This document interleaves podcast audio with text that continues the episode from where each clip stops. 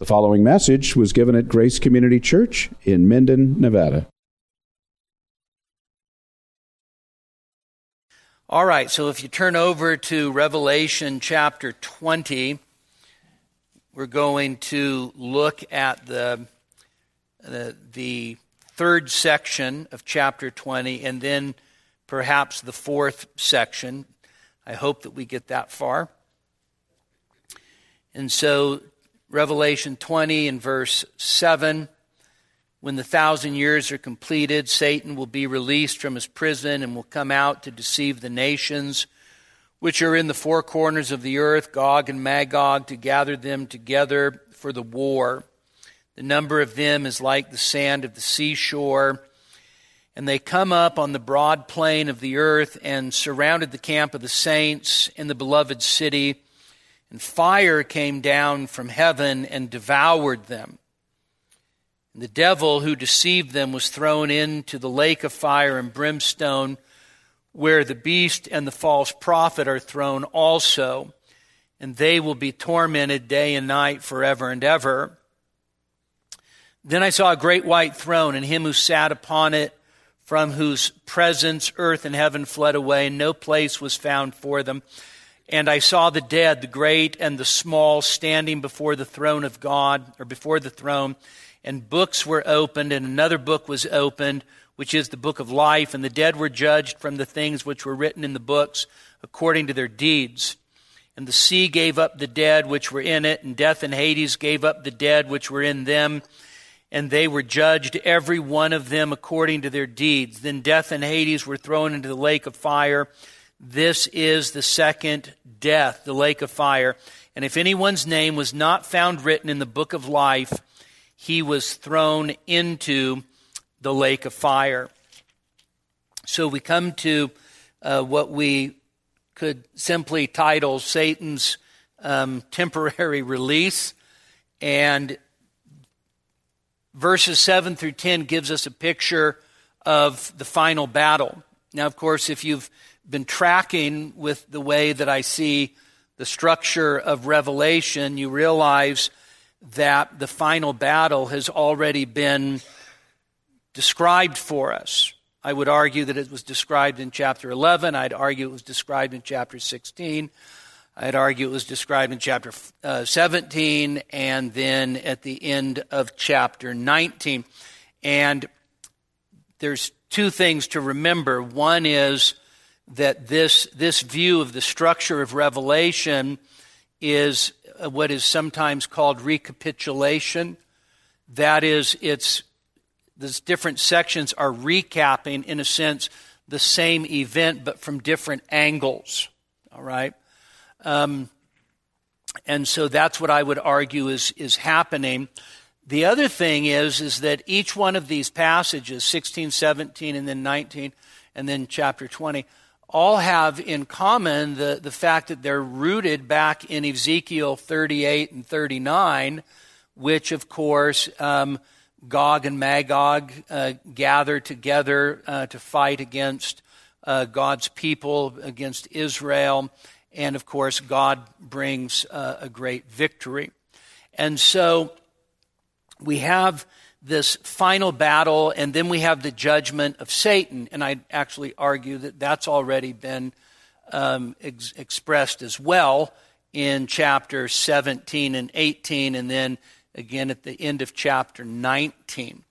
And so we come to this um, peculiar little uh, event, but if you look back at, at chapter 20 and verse 3, um, talking about the mighty angel throws Satan into the abyss and shut it and sealed it over him so that he would not deceive the nations any longer until the thousand years were completed. After these things, he must be released for a short time.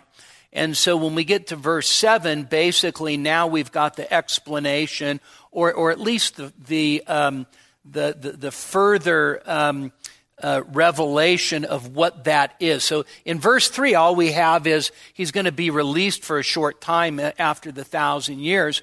But when you get to 7 through 10, here's his release, and it is described for us. So Satan's going to be released from his prison, So that initial judgment that we see at the beginning, where he's bound for a thousand years, is now suspended for a short period of time.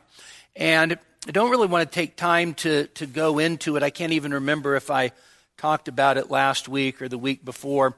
But Paul says something very similar in Second Thessalonians chapter 2 when he's talking about the, the, the rise of the man of lawlessness. And he, he makes this statement. He says, For the mystery of lawlessness is already at work. And then he says something that we don't, we, we don't really necessarily know uh, with, with exact precision what Paul was talking about. And he says, And you know what restrains him. It's neuter. What restrains him. Then, Paul says later in that very same passage that, um, that this wicked one, so the man of lawlessness, um, is actually going to have, in a sense, a freer reign once he who restrains or that which restrains is taken out of the way. And so there's a sense where um, it's there's there's sort of a similar parallel where Satan has been bound, he's been restrained for uh, for a, a, great deal of time, and Paul's talking about. Um, in a sense, the, the restraint of the mystery of lawlessness, but there's coming a time where that restraint is lifted. Okay? And it's worth thinking about um,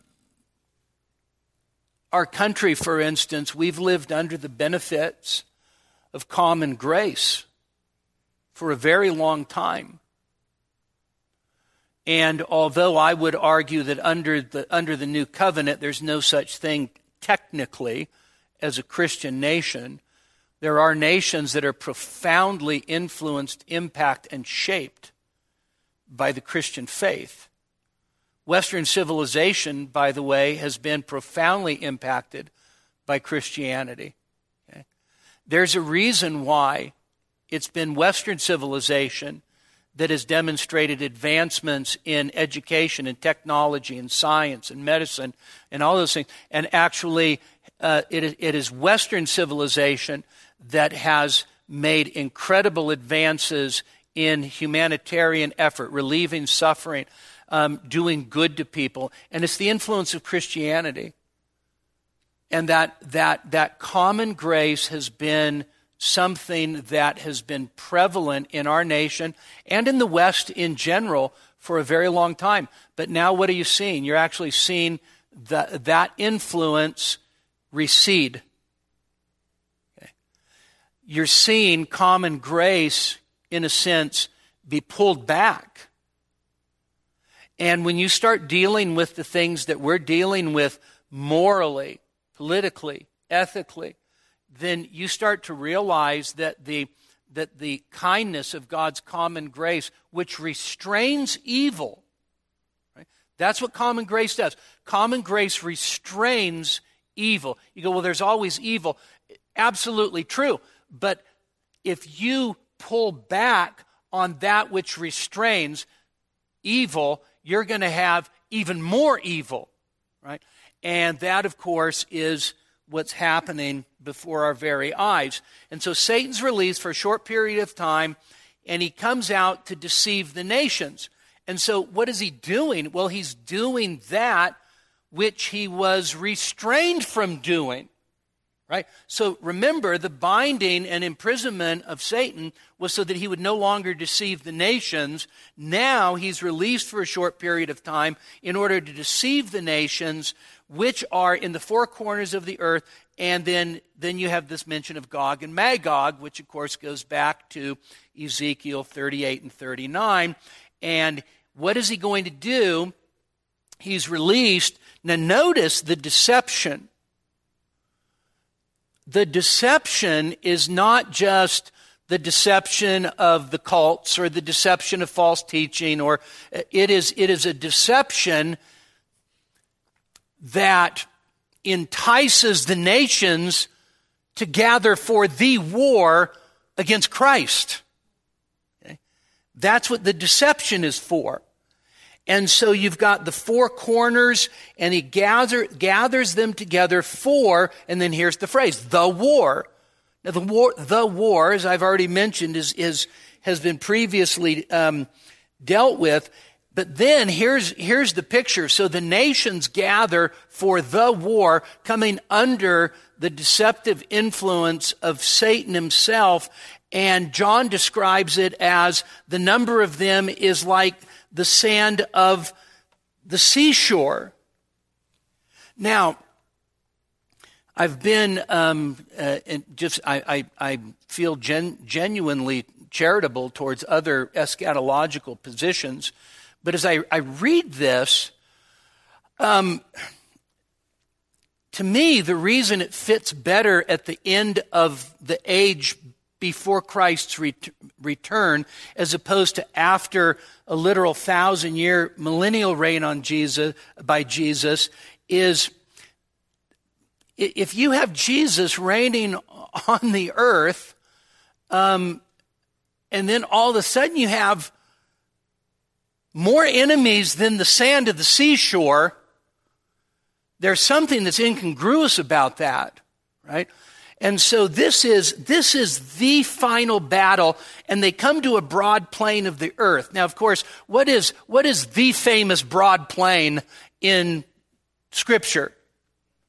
What's that? Yeah, Valley of Megiddo, Armageddon, right? I mean, this is, um, so the Valley of Megiddo, uh, which, which is kind of in, we talked about it before, but it's, it's more mountainous than just a, a plain, but there, there is this plain and it is, um, it becomes, it becomes the very, um, symbol of, of the battle, right? And so they gather and they come to this, the broad plain of the earth, and then notice what they do. It says they surround the camp of the saints. Okay? So Greg Beale says the camp of the saints is an allusion to the camp of the Israelites in the desert.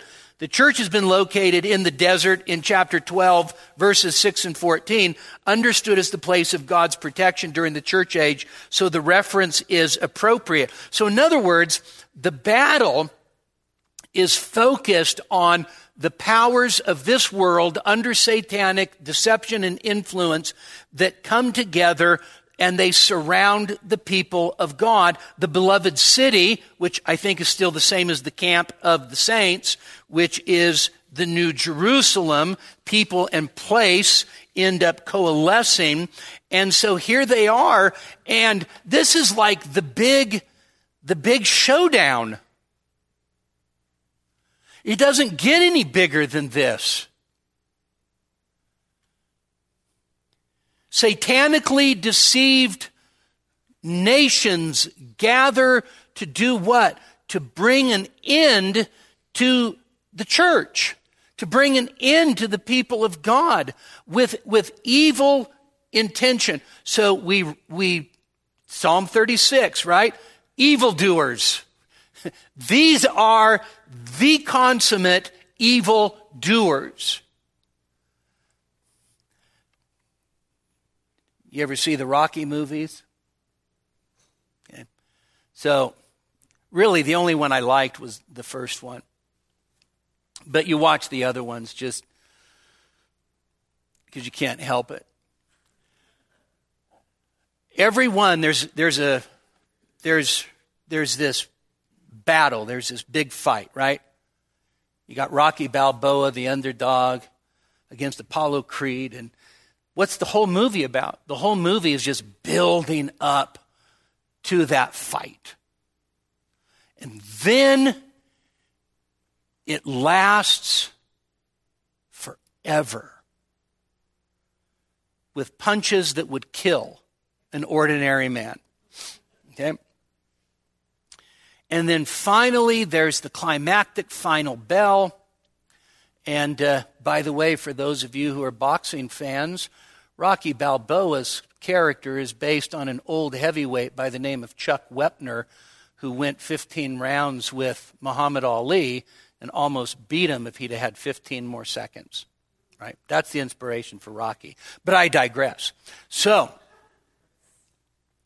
But it's, but it's, and it's the same thing in every movie, right? It's the same thing. You have this villain, uh, you know, uh, Clubber Lang, Mr. T in the next one, uh, you know, the, the big Russian guy in the next one, right? I mean, it just, uh, it just goes on and on. And you have, you have the villain and you have the hero and then you have the build up and then you have the battle and the battle is intense and the battle goes round after round after round. And so what I want you to think of is, is Revelation 7 or Revelation 20 starting verse 7 is like the build up to this battle. They're all gathered. They've come to the valley of Megiddo. They're, they're ready for Armageddon. They're ready to destroy the people of God. They are there like the sand of the seashore. They are satanically influenced, satanically deceived, and then fire comes down from heaven and devours them. Boom, it's over.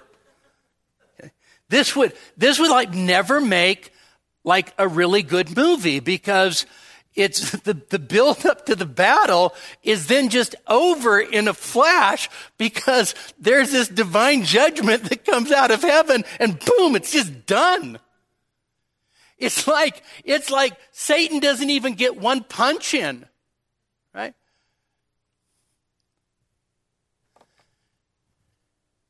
It's just over. This imagery of fire coming down from heaven, you might remember, um, it's kind of an Elijah thing, right? Uh, so Ahab wants uh, Elijah, and so he sends uh, a captain of 50s and 50, and, and of course, um, Elijah's like, eh, I ain't going. And then, you know, fire comes down, consumes them. And then, can you imagine getting the, you know, getting the assignment to be the next guy, right? So the next guy goes and he's like, okay, well, maybe that was a freak accident.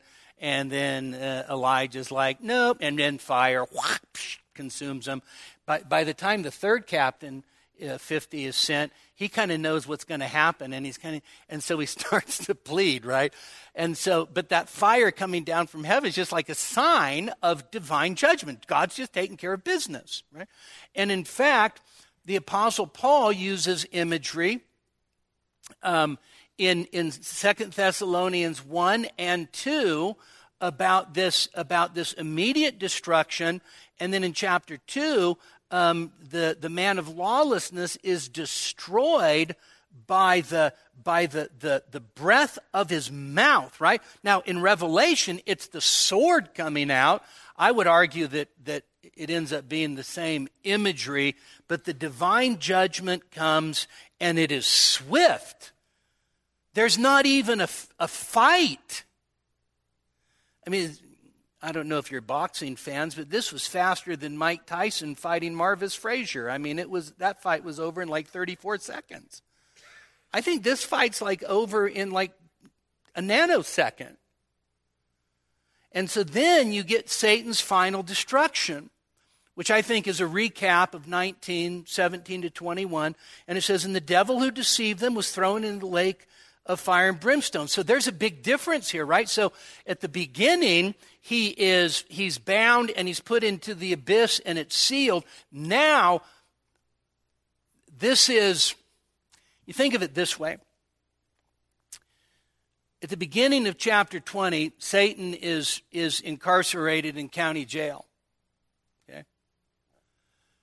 Now he's going to the eternal penitentiary. Okay. And so the picture is, is that God's triumph in Christ is so decisive that the devil who deceived him is thrown into the lake of fire and brimstone. Now, somebody's going to say, well, is it really a lake of fire and is, it, is there real brimstone?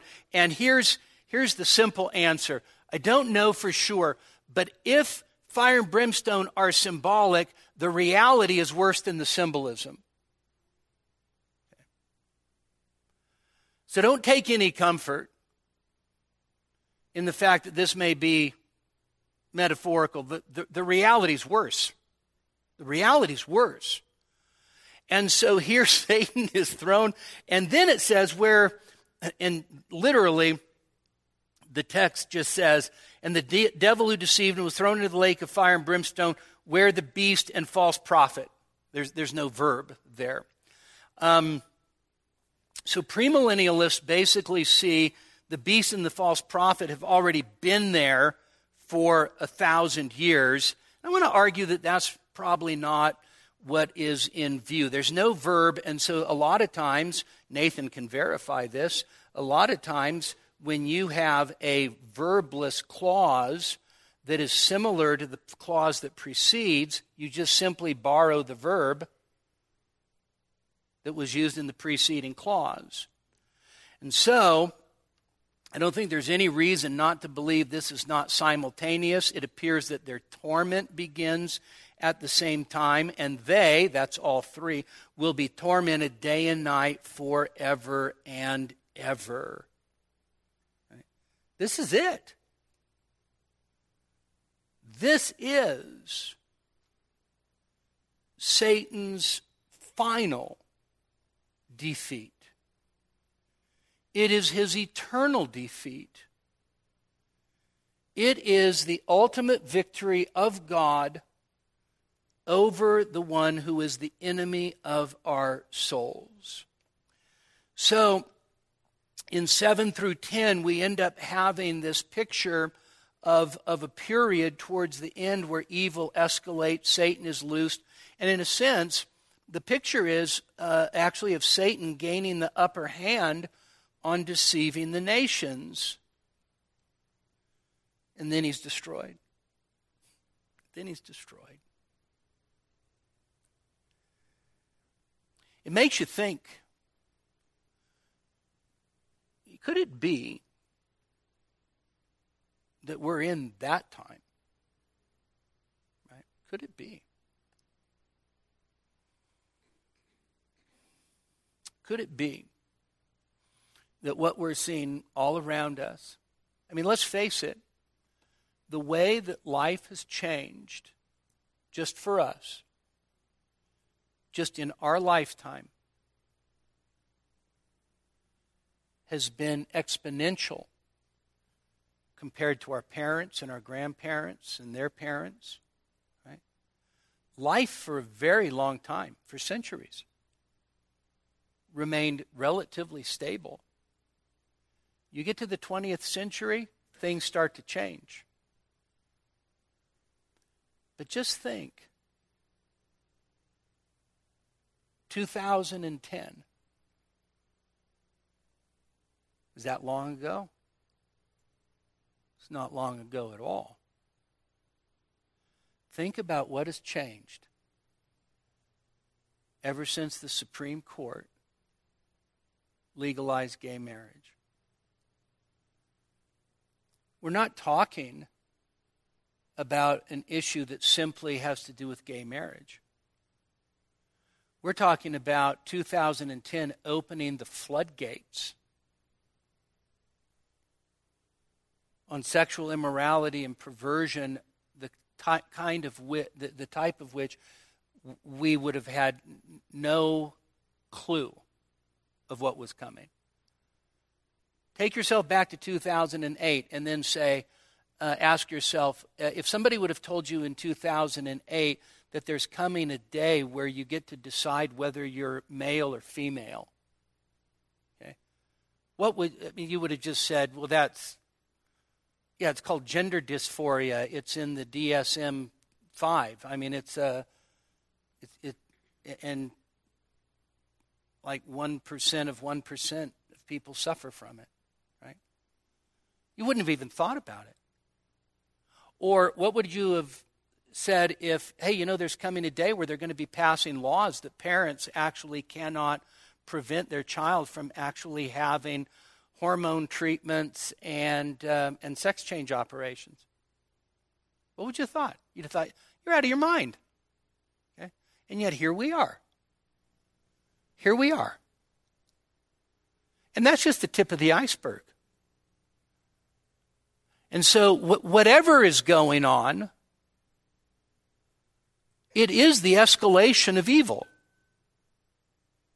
It is the escalation of evil, it's the recension of common grace. And you know what it does? It makes the people of God simply say, Come quickly, Lord Jesus. I grew up during the Cold War. You know what we used to do at Holy Family Catholic School?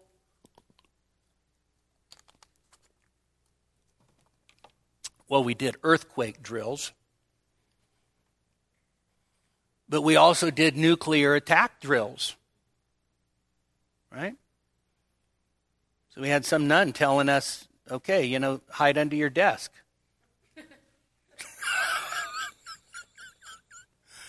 And so our biggest fear was what? Uh, Russia was going to push the button, right?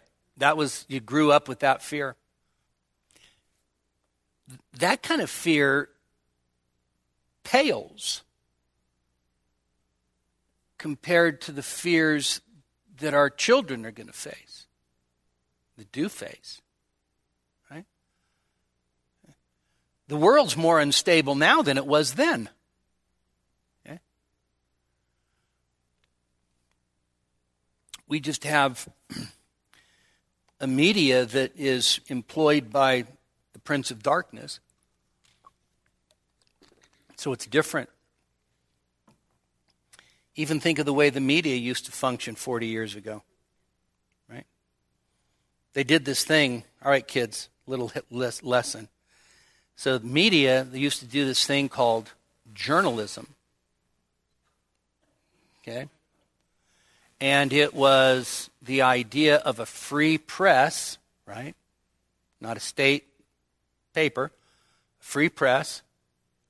And what was their job? Their job was to defend the people by telling the truth, telling what was happening, right? Guess what?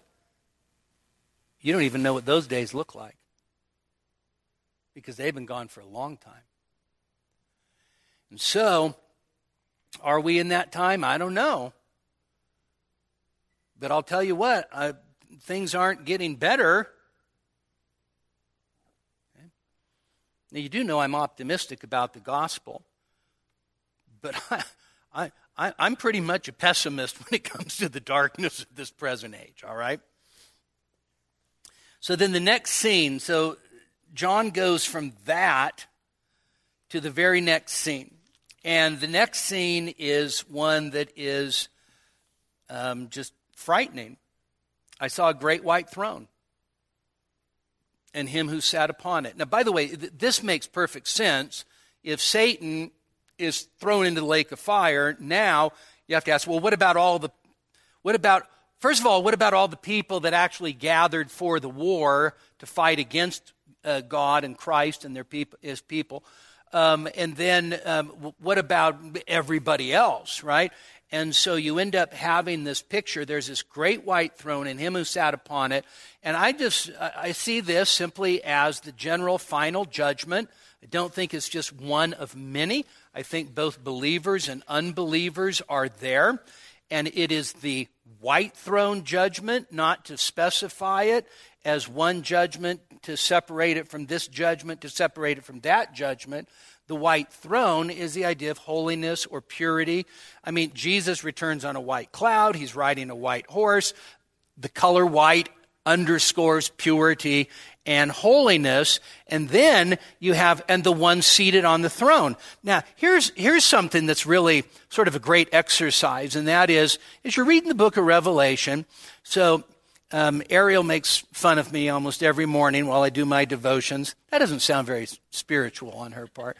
Um, I have, if you've ever been to my house, you know I have got a, a chair and I've got a TV tray and I have two cups that are just filled with different color highlighters and then different color pens. Okay, and I got a ruler and and I have a system as I read, and so by the time she walks out, I've got like eight pins in my hand, all right?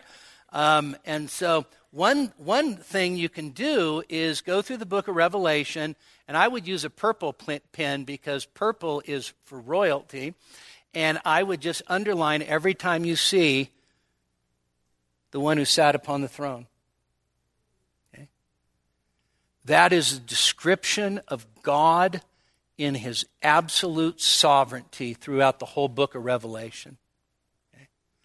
You get to chapters 4 and 5 and that scene in heaven, and guess what you have?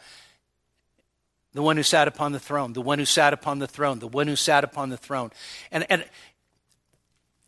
I'll tell you that that phrase, which goes all the way back to the, to the first vision of, of heaven itself, and actually even uh, referenced in some of the seven letters, that little phrase, the one who sat upon the throne, is a reminder to us that no matter what is happening, no matter how much it looks like Satan is wreaking havoc in the world, no matter how much it looks like he's deceiving the nations, the fact is there's only one who's on the throne. Just one. There aren't two rival thrones. There's just one throne, and there's only one who sits upon it. And it is, in fact, God Almighty. And so here's this picture. John goes from, in a sense, from, from, from earth and that last battle now to heaven to this great white throne and the one who was seated, was seated upon it. And then here's the next phrase from whose presence earth and heaven fled away. This phrase is used a couple other times in Revelation chapter 6 when the sixth seal is opened and uh, the wrath of the lamb. It's used again in chapter 16 but but make no mistake about it. The idea is that God's sovereign majesty is so absolutely overwhelming that heaven and earth are fleeing away looking for a place to hide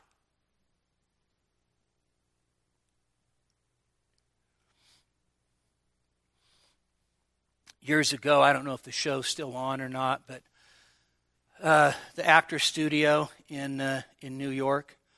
Um, Ariel's dad actually was a student and a teacher at the Actors Studio many years ago, and the guy who ran it was uh, in recent years was a guy named James Lipton, and he would interview famous actors and actresses, and he'd have the students there, and he would end the show um, with the same question for everybody. If there's a heaven and you go there, what is the first thing that you'll ask God?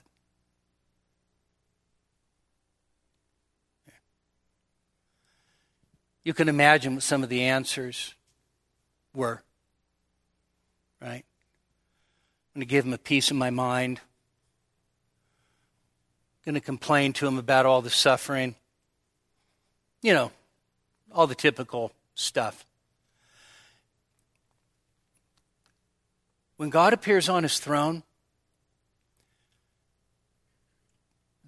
nobody is going to dare offer him a piece of their mind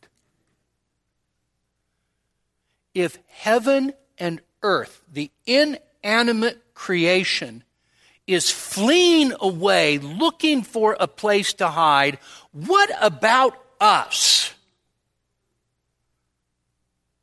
Earth and heaven impacted by the fall of man, but no sin of their own. What about us who have sins of our own? What about us who actually are among the evildoers? What about us? So here, puny, see, this is, this is the problem with so much of what goes on in church today is that we forget who God is and who we are in light of who He is. He is so overwhelmingly majestic and glorious that earth and heaven try to flee away. And then John says this phrase, which is profound, and no place was found for them. What is he talking about? He's talking about that there is such a triumph of the sovereign God that all that belonged to, to what at that time will be the things past, that they are all going to go away. Because God's making preparation for a new heaven and a new earth. No place found for them.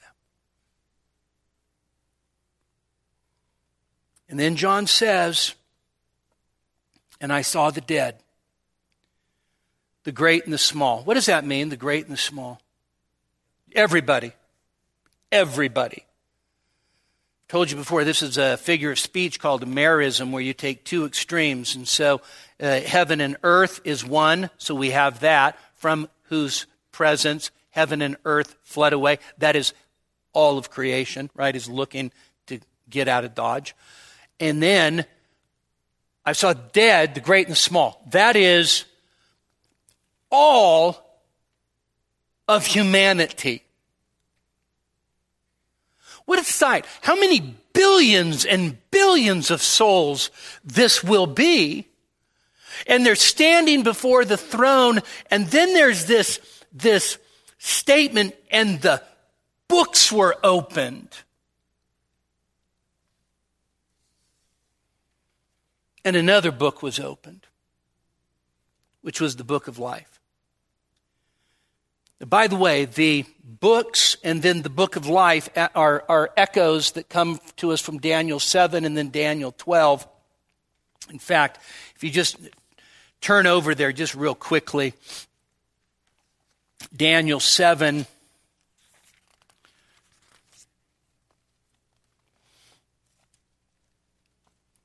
Verse 10.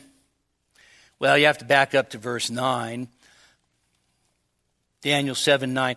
I kept looking until thrones were set up, and the Ancient of Days took his seat. His vesture was like white snow, the hair of his head like pure wool. His throne was ablaze with flames. Its wheels were a burning fire. A river of fire was flowing and coming out from before him. Thousands upon thousands were attending him, and myriads upon myriads were standing before him. The court sat, and the books were opened. This is a judicial proceeding. Now, if you look over at chapter 12,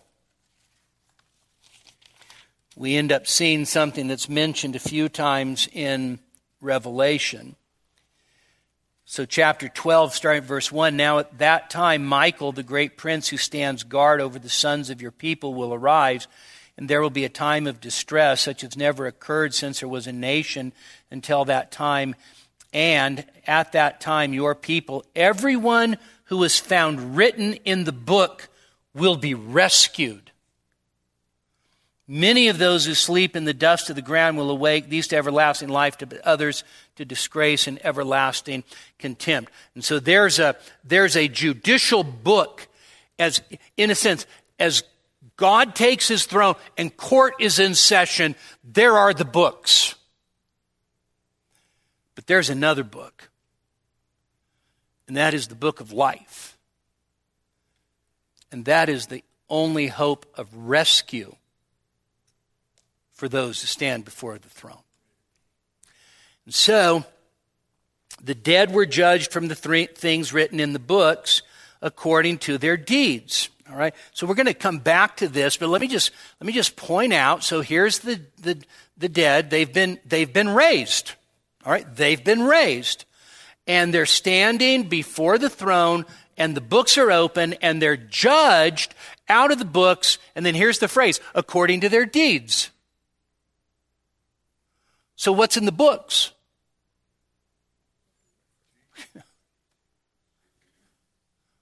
their deeds. By the way, just good deeds? How about all deeds? Now, of course, God doesn't need a book. All right? He's omniscient. But it's the imagery of a judicial proceeding. Just think about it for a second. Your name is called. You're the next entry in the book. If this doesn't sober us, I really don't know what would. John then says, The sea gave up the dead which are in it. Death and Hades gave up the dead which were in them, and they were judged, every one of them, according to their deeds. So, by the way, you kind of get the point, right? It's mentioned now twice. We're going to be judged according to our deeds. Some commentators think that the reference to the sea, because of 13.1 and 15.2, is maybe just the, the, the realm of evil, right? So, the sea is the idea of chaos, not just sailors who died at sea or people got, that got eaten by sharks, all right? The judgment is according to our deeds. Mm.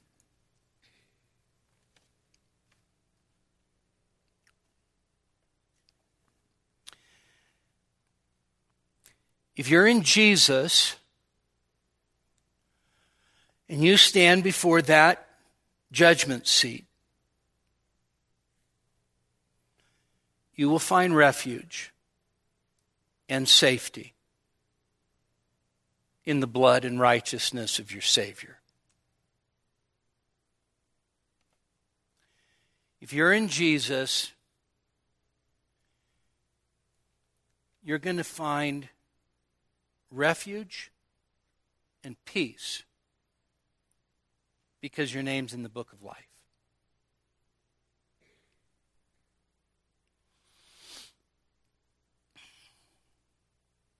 There's something that we need to remember, and that is every time judgment is mentioned in the Bible, I mean every time, it's always a judgment according to works. You never read, uh, for instance, a judgment of faith. It's a judgment according to works. That's the consistent theme in the Psalms and the prophets and in the New Testament scriptures. And so here we are, judged according to our deeds. But those who are in Jesus have confidence that their evil deeds have been purged through the blood of Christ, and their good deeds have been purified through their mediator. You remember just back in chapter 19, right? The saints are clothed in white robes. You remember what John says, which are the righteous deeds of the saints. Okay? And you go, oh, so you're saved by good works. No. Um, as a believer, you do good deeds empowered by God's grace and by God's Spirit. God is the one who ultimately gets the glory. But think of it this way you get the credit. I've used the illustration before about the little kid trying to mow the lawn, right? Dad offers him 10 bucks, mow the lawn. He can't even he can't even reach the middle bar, you know, let alone and so dad gets behind him and pushes the lawnmower and the kid's like, "Cool, I'm mowing the lawn. I'm going to get 10 bucks." Right? A child of God. By grace, by spirit. So Jonathan Edwards, you may have heard of him, writes Though the righteous are justified by faith and not their works, yet they shall be judged according to their works. Their work shall be brought forth as the evidence of their having believed. Their faith in that great day shall be tried by its fruits. If men's works have been bad, if their lives have been unchristian, that will condemn them without asking any more questions. But if their works, when they come to be inquired into and examined, prove good and of the right sort, they shall surely be justified. It will be taken and declared as sure evidence of their having believed in Jesus Christ and being clothed with his righteousness. Okay? It's not those good deeds that save you on the last day, but those deeds actually are evidence of the faith that you profess you have. So let's, let's be abundantly clear. You're saved by faith and faith alone, but that faith is evidenced by works. And that evidence is examined. So you do know what this means, don't you? That is, there are going to be people who said, Lord, Lord, did I not? Jesus is going to turn around and say, I don't know who you are. Depart from me, worker of iniquity. Okay? This goes right back to James chapter 2. Faith without works is dead. Can that faith save him? And by the way, the implied answer in Greek is no way, Jose. Okay? And so the books are opened. And oh, how you want there to be evidence of a real faith.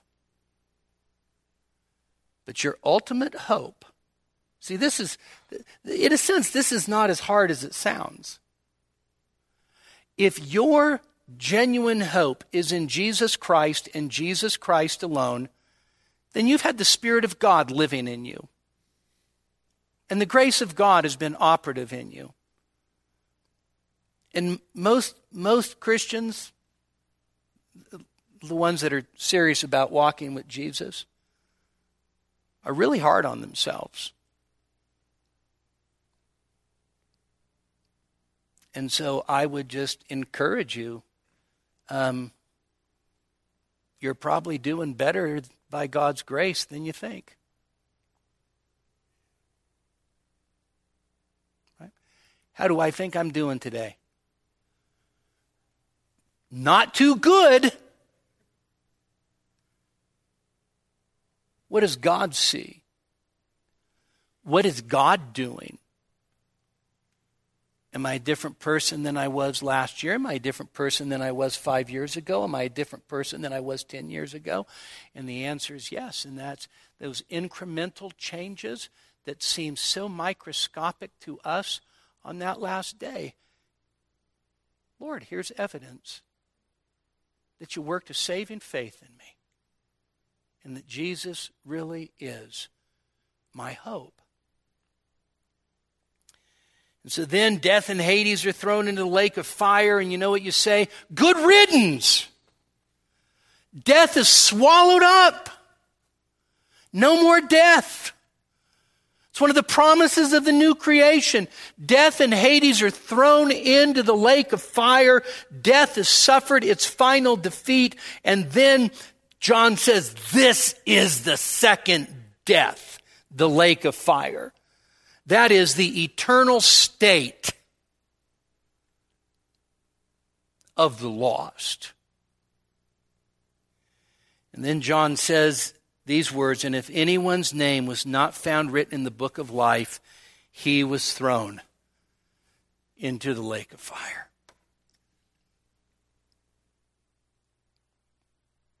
Wow. Second death. The death that never ends. Eternal death, ongoing death.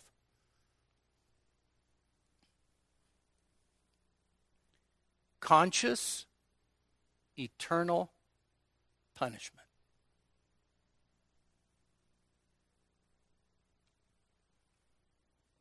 So, you know what you need to do?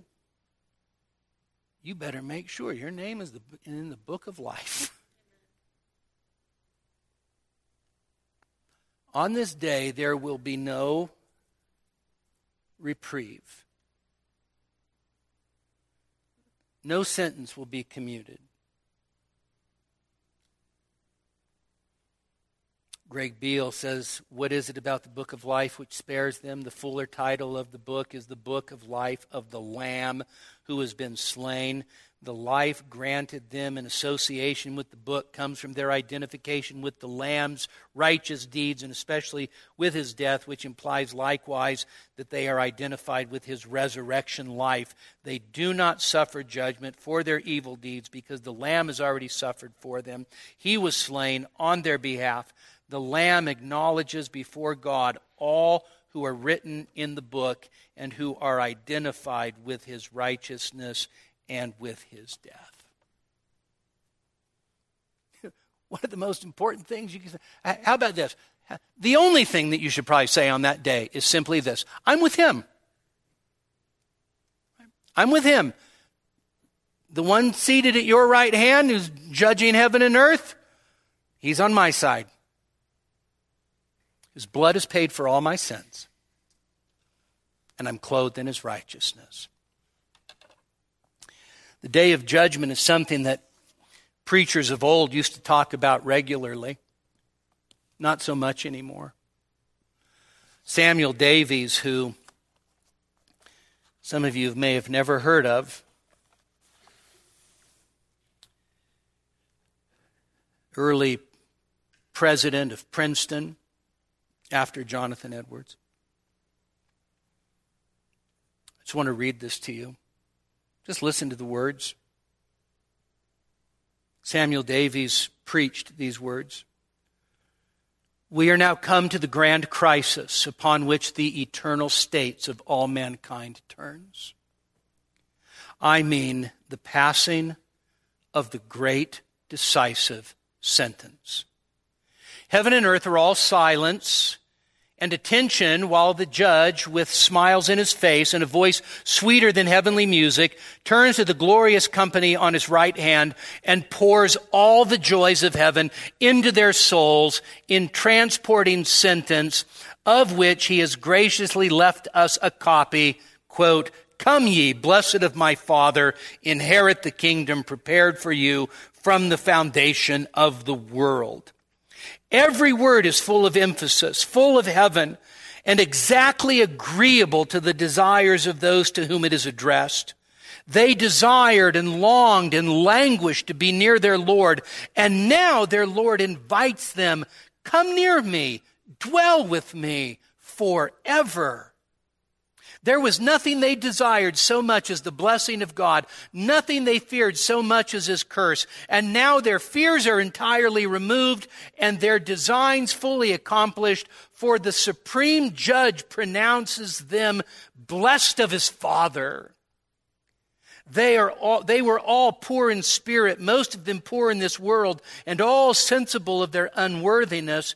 How, un, how agreeably then are they surprised to hear themselves invited to a kingdom, invited to inherit a kingdom as princes of the blood royal, born to thrones and crowns. How will they be lost in wonder, joy, and praise to find that the great God entertained thoughts of love towards them before they had a being or the world in which they had dwelt had a foundation?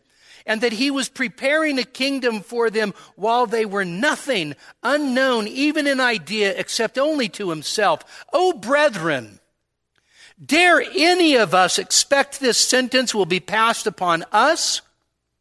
Methinks the very thought overwhelms us. Methinks our feeble frame must be unable to bear up under the ecstatic hope of so sweetly oppressive a blessedness.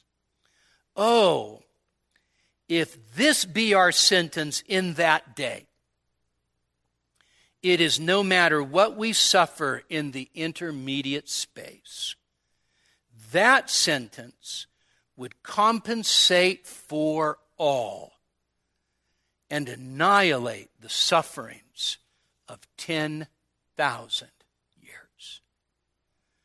But hark, Another sentence breaks forth from the mouth of the angry judge like vengeful thunder. Nature gives a tremendous groan. The heavens lower and gather blackness. The earth trembles and guilty millions sink with the sound, with the horror at the sound.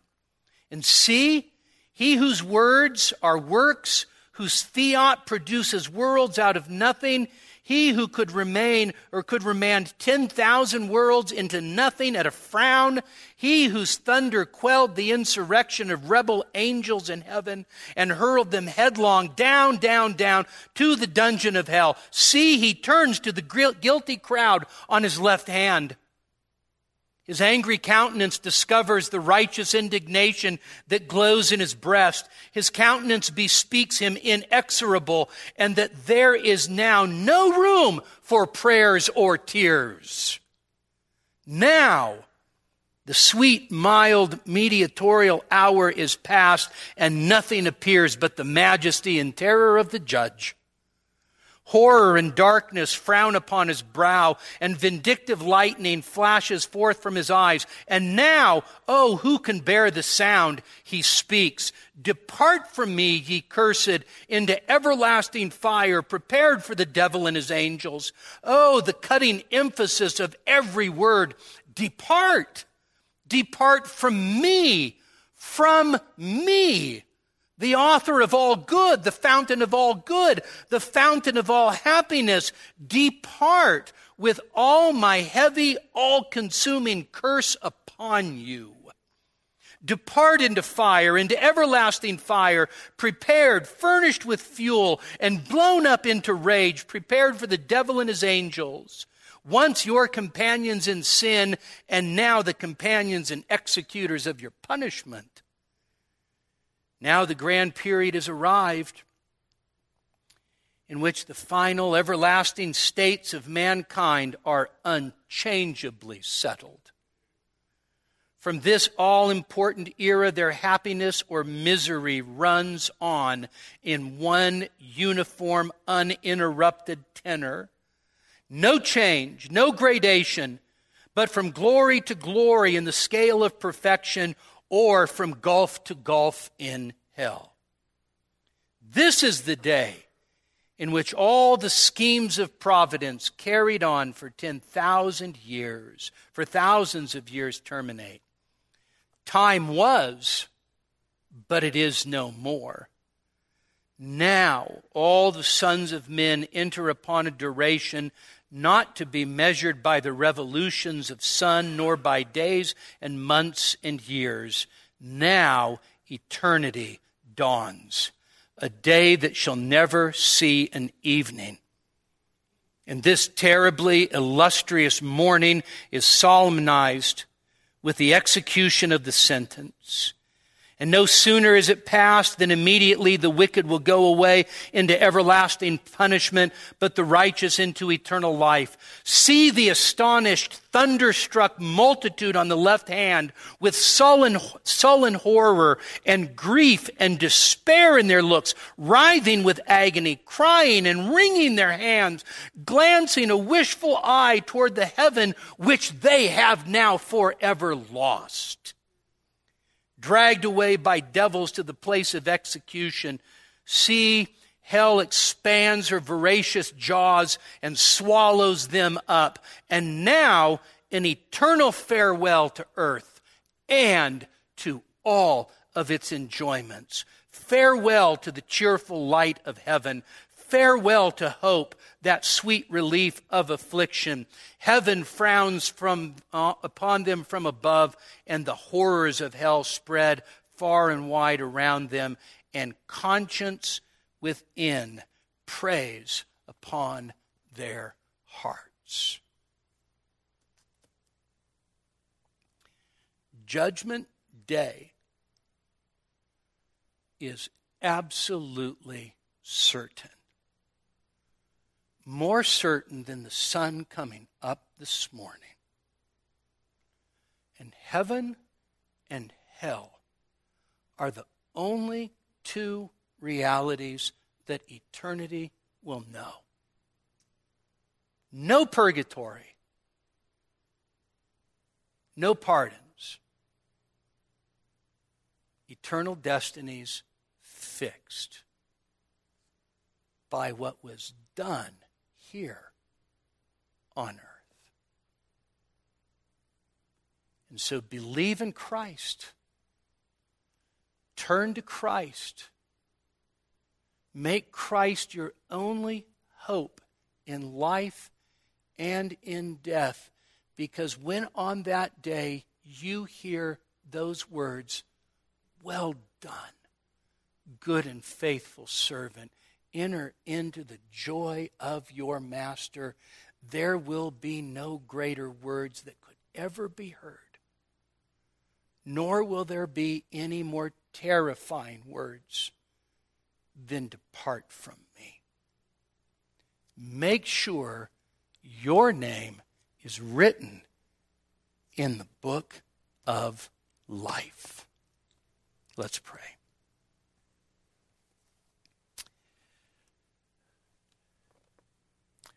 Father, what a what an awful, awesome sight is given to us in the words of this passage. And yet, it will only be the experience of that day that will fully exegete this text for us. And so, Father, we pray for those who are careless about their souls. We pray for those that, that seek their own things, their own pleasure. They seek the world. And Father, we pray that even tonight, Lord, whether they're young or old, we pray, Father, that the weight, the gravity, the awesomeness of eternity would weigh upon them until they find peace with Christ. And Father, we ask that on that day, our names will be found written in the book of life of the Lamb who was slain before the foundations of the world. How we love the Lamb of God. We give you thanks and praise tonight. In Jesus' name, amen. We hope that you were edified by this message. For additional sermons as well as information on giving to the ministry of Grace Community Church, please visit us online at gracenevada.com. That's gracenevada.com.